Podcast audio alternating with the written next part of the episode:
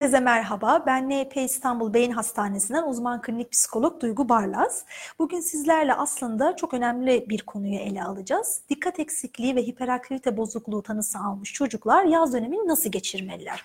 Ee, öncelikle ben e, karnesini alan, e, dönemi tamamlayan, bütün bir yılı tamamlayan çocukları e, cidden tebrik ediyorum. Bu e, karne iste, isterlerse bekledikleri gibi olsun, isterlerse beklemedikleri gibi olsun. Sonuçta çok önemli bir süreçti ve bu süreci bir şekilde tamamladıkları için Hepsine çok e, teşekkür ediyorum. Bunun yanı sıra tabii ki annelere ve babalara ve diğer aile büyüklerinde eğer destekleri varsa bu süreç için onlara da çok teşekkür ediyoruz. E, yaz dönemi ister DHB'li olsun ister DHB'li olmasın aslında çocuğun efektif, anlamlı ve e, kaliteli geçirmesi gereken bir dönem olarak görüyoruz biz aslında.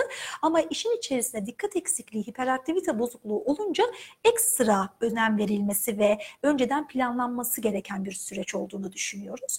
E, bu noktada dikkat eksikliği, hiperaktivite e, bozukluğunun aslında her zaman söylediğimiz gibi yapılandırılmış bir ortama ihtiyaç duyduğunu söyleyebiliriz. Yani bir çocuk e, sabah uyandığında çünkü okula gideceğini biliyor okul zamanı ancak yazın e, bir boşluğa düşmesi kaçınılmaz. Ve bu durum dikkat eksikliği, hiperaktivite bozukluğu tanısı almış çocuklar için ufak bir tehlike arz edebilir.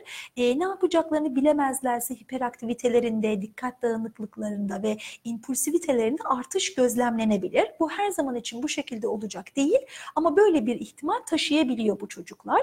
E, bu yüzden mutlaka e, şu sıralar içerisinde annelerin, babaların çocuklarını alarak acaba bu yaz dönemini nasıl geçirmeli